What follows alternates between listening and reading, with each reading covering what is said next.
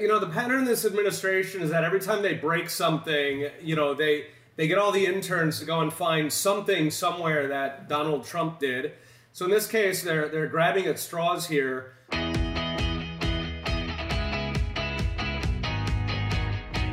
This is the Daily Signal podcast for Tuesday, March 14th. I'm Virginia Allen, and that was Heritage Foundation Research Fellow in Economics Peter St. Onge.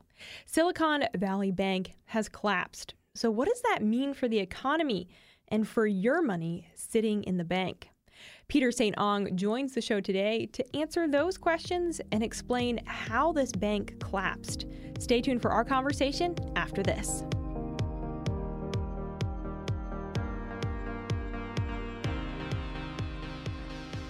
We get it. With big media bias, it's hard to find accurate, honest news. That's why we've put together the Morning Bell newsletter, a compilation of the top stories and conservative commentary. To subscribe, just head to dailysignal.com slash morningbell subscription or visit dailysignal.com and click on the connect button at the top of the page. We are joined today by Heritage Foundation Research Fellow in Economics, Peter St. Onge. Peter, thanks so much for your time today. We really appreciate you joining. Thanks for having me here. So, we are watching a very interesting situation unfold right now with Silicon Valley Bank. And honestly, what we're seeing, it's bringing up memories from 2008 and the bank bailouts there. But we've just seen this major bank in Silicon Valley. Before we kind of get too far into the weeds of how this happened and all the details, go ahead and let us know just a little bit about this bank. Who were the investors, specifically the tech companies that had money in this bank? Yeah, Silicon Valley Bank is almost a country club style bank where you've got to be a big shot to be there. So, you know, you've got to be a significant startup in Silicon Valley. There were a lot of startups that would you know give them a call to got to get try to get their sort of prestige membership in the bank. And they would be told well you know you guys are kind of small come back when you've got more money.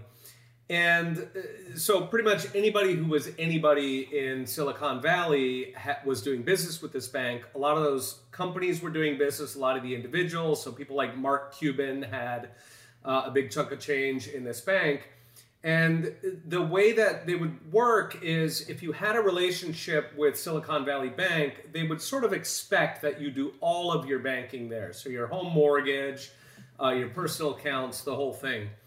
And what it appears happened here is that Silicon Valley Bank was playing very fast and loose with a number of things that you wouldn't expect from banks.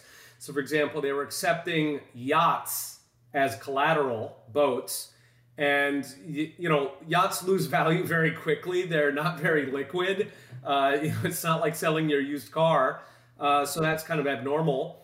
Uh, it seems that they had equity relationships with a lot of their depositors where they were you know getting shares in companies in exchange for these relationships. It, it seems as if there was a fair amount of shenanigans going down. The thing is those are more the spark that caused the crisis at this bank and and by the way, this is a large bank. Okay, this is one of the top twenty banks in the country. So they're looking at about two hundred billion dollars uh, of deposits. Uh, so despite all these shenanigans, that's not actually, ironically, what brought them down. What brought them down, this is the bigger concern, is something that's going to really impact every bank in America, with something called duration risk.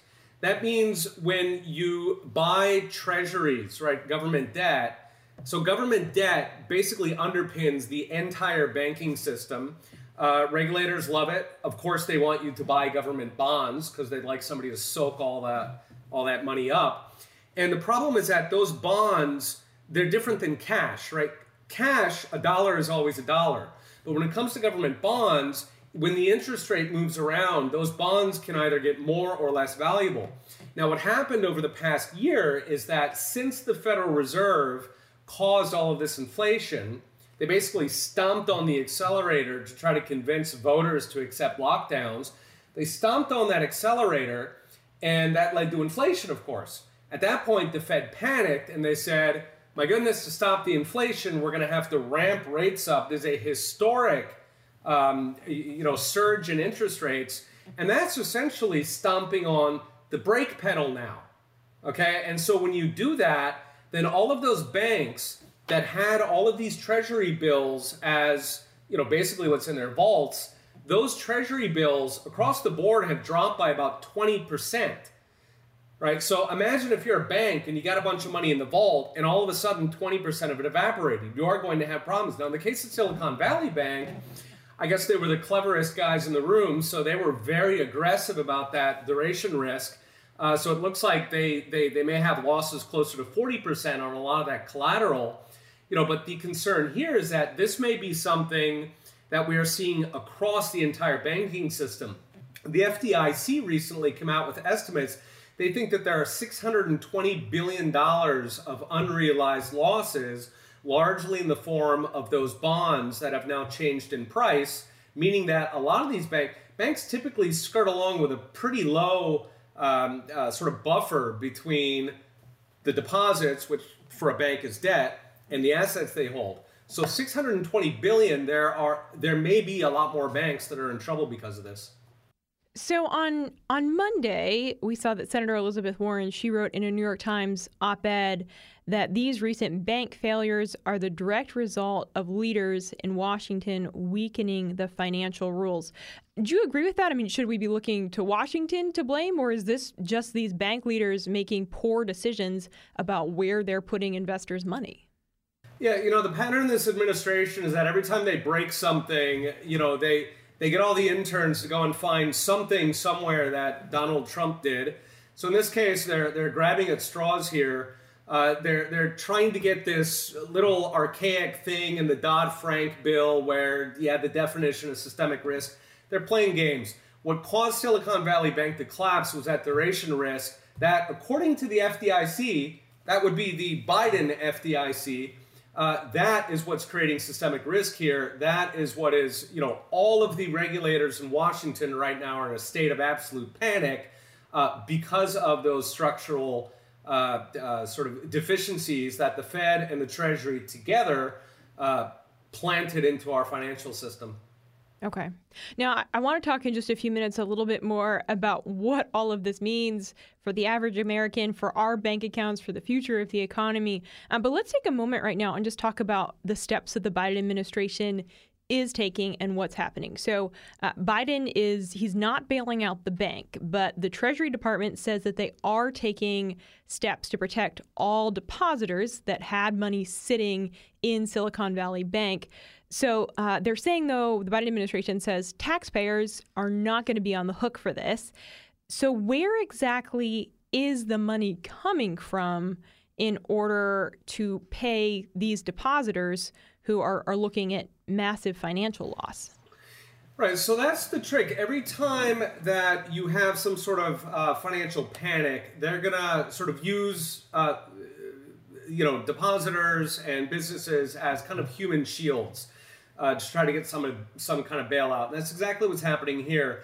So there are two different types of depositors in a bank. There are the small depositors, okay, those who hold less than two hundred fifty thousand that's almost all the people in America, right? How many people have $250,000 cash sitting in the bank?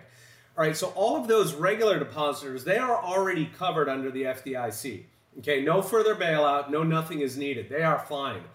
The issue here was that because Silicon Valley Bank was this kind of country club bank, almost all of the money in that bank were large depositors, so over 250,000. Mark Cuban had 10 million, right? And so the issue here is that the Biden administration is uh, uh, proposing to bail out all of those big people, all of those rich people. And that would be a huge change in how our financial system works. What it would functionally be doing is saying to banks, look, you guys can be as reckless as you want. You can, you know, play with uh, uh equity stakes. You can play with yachts. Uh, you can do all these things because don't worry about it. We are going to cover everybody right? The traditional way that our FDIC has worked is that it has said if bankers are riskless, then they're going to suffer, and the large depositors are going to suffer, and the FDIC is going to take care of the widows and orphans. Okay, the regular people who've got you know middle class, working class. All right, that was that was the bargain on the FDIC. What they're trying to change that into is they want to drain the FDIC, rate it of billions of dollars so that they can bail out rich people. All right, so that's step one, what they're proposing here. And then step two, what they're proposing is that the Federal Reserve would then step in and lend, right? Remember all those treasuries, right? All that money in the um, uh, back in the vaults that has gone down 20% or 40%. What the Fed wants to do is pr- step in and pretend that all that, all those, you know, bad investments are still worth what they bought them for, and they will lend on that. The reason they want to do that is that they want to bail out all of these reckless banks, all these banks that played with duration risk, that did not buy insurance, uh, which is widely available, right? So they want to bail out everybody to come. So who's going to pay for it? Right. Step one is the FDIC is going to get rated. Now the FDIC is your money. Right? When you have money in the bank, the FDIC effectively taxes that every year. It's like an insurance program, but you, the bank depositor, funded it. This did not come out of Wall Street billionaires' pockets, the FDIC. That is your money. So that's the first step is that they're going to uh, raid every other bank account in the United States, and they're going to use that to bail out the rich people in Silicon Valley Bank, right? Because remember, all the regular people are already covered. That that's not an issue. Nobody disagrees with that. Issue here is to bail out the rich people. That's step one. Now, the problem is that if, if the FDIC only has about 120 billion, and the total deposits in the U.S. are north of 20 trillion, it's not much money. So, what happens when the FDIC, or if it runs out of money? Well, we know what happens because it happened in 2009. They went directly to Treasury and they said, hey guys, we're going to need some money. All right, now in that case, they gave them a $100 billion uh, lending line, and it was temporarily back then, is in March of 2009, it was increased to 500 billion. So what's going to happen is step one, they're going to raid all of the bank accounts in America to pay off these country club boys.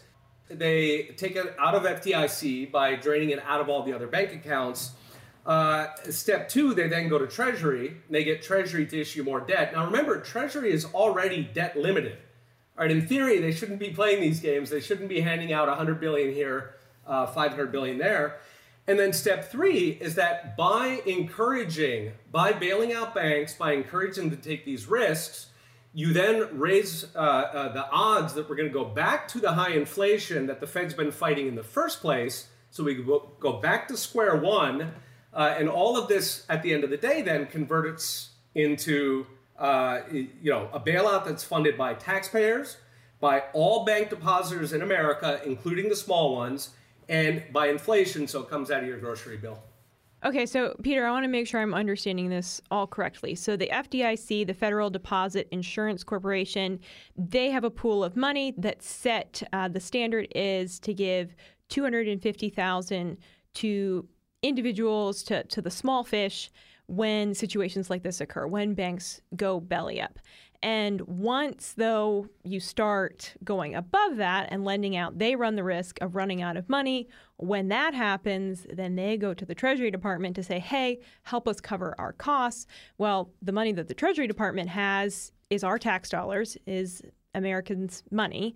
Um, and so then if that starts getting pulled on, that affects the larger economy as a whole. So, in all likelihood, where does this path take us? What are the short term and the long term effects on the economy and on my money sitting in the bank? Right. Short term, what we are certainly already seeing is that the Federal Reserve is already giving up the fight against inflation. Uh, they are scared. They they have panicked. Uh, and so we are likely to go back down on interest rates. That will take some of the stress off the wider economy. Uh, but at that point, they, they really don't have any way to fight inflation. Uh, they just use the standard inflation fighting uh, playbook, which is choke the real economy. Uh, and now at this point, they have found that uh, it, it, it's a lot easier to break things than I think they expected. at this point, if they truly want to fight inflation, the only tool they have left is to reduce government spending. And that, of course, is the one thing they have not wanted to do. We at Heritage have been saying that since the beginning. The minute inflation took off, we said, don't squeeze the real economy. You've got to cut government spending. At this point, having run through the playbook, they've got nothing left. So I think we're, you know, we're very likely to uh, to see a lot more inflation. Uh, we're going to see these losses socialized. Uh, if the administration gets away with this, then we are going to start moving into a world uh, where you know bankers, where Wall Street feels like they can take any risk they like because this is all going to get bailed out uh, because you've got these these human shields. And you know something important to remember is that in finance, uh, risk always pays. Okay, risk return.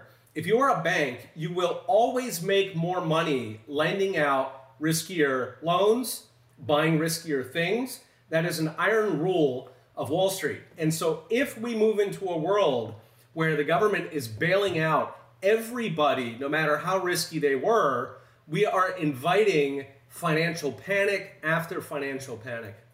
And how similar is this situation to the financial crisis of 2008?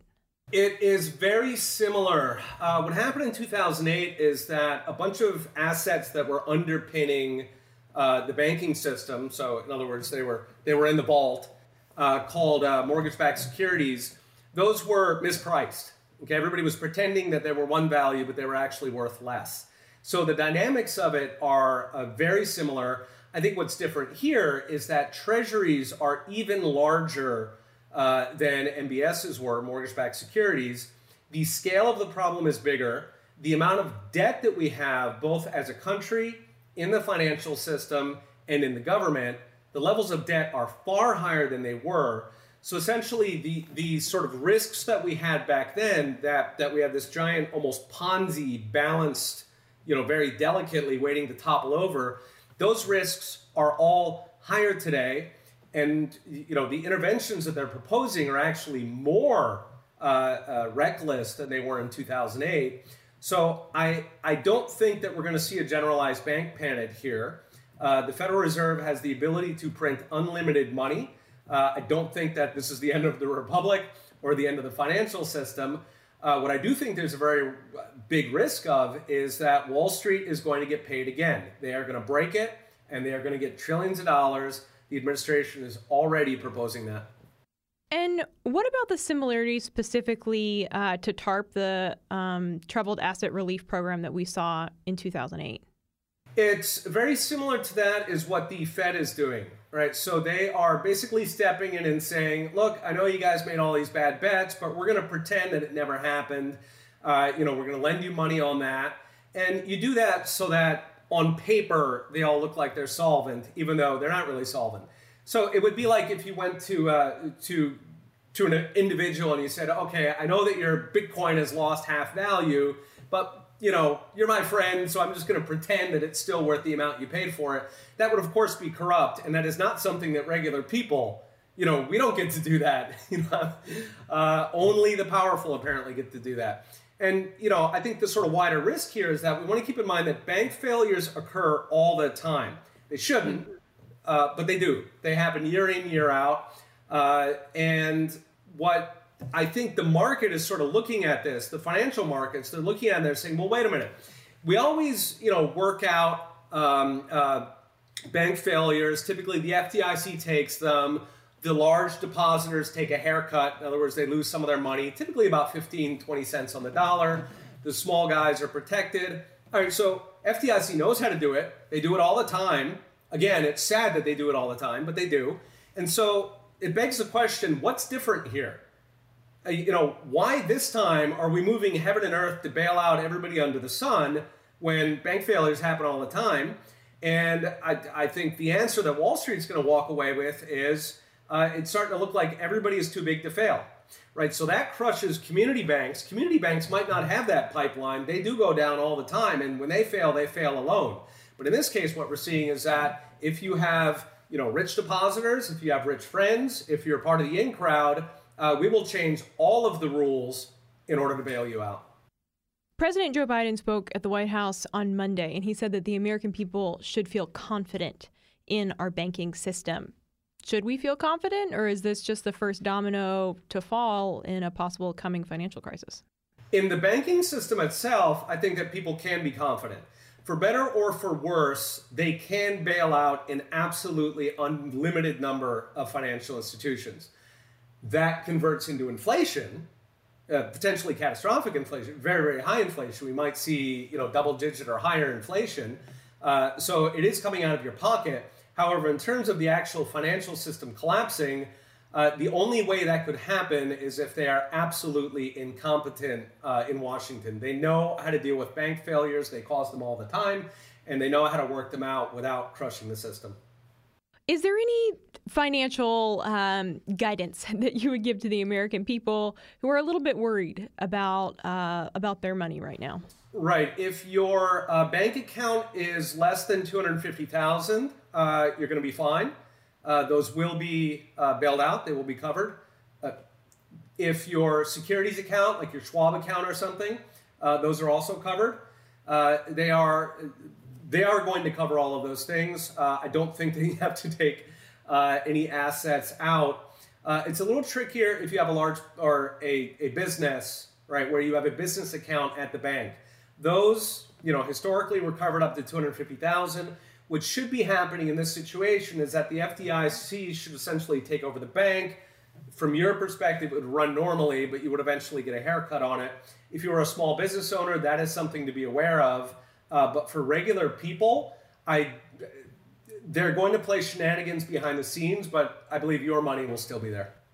Peter, we really appreciate your time today. For all of our listeners, if you want to read Peter's reporting on this, you can find him at the Heritage Foundation website. You can also follow him on Twitter at P R O F S T O N G E. And Peter, we just really appreciate your your insight today. Thank you. It was enjoyable. And that's going to do it for today's episode. Thanks so much for joining us here on the Daily Signal podcast. Again, if you want to learn more about this situation, what's happening with this Silicon Valley Bank, be sure to follow Peter St. Onge on his Twitter. And also, you can follow his research and writing at heritage.org. Hey, if you haven't had the chance before, be sure to check out our evening show right here in this podcast feed, where we bring you the top news of the day so you can stay on top of things happening like the collapse of the Silicon Valley Bank. Also, make sure to subscribe to the Daily Signal wherever you get your podcasts and help us reach even more listeners by leaving a five star rating and review. Thanks again for joining us today. We hope that you have a great rest of your day, and we'll see you right back here at 5 p.m. for our Top News Edition. The Daily Signal podcast is brought to you by more than half a million members of the Heritage Foundation. Executive producers are Rob Bluey and Kate Trinko. Producers are Virginia Allen and Samantha Aschieris. Sound design by Lauren Evans, Mark Guiney, and John Pop.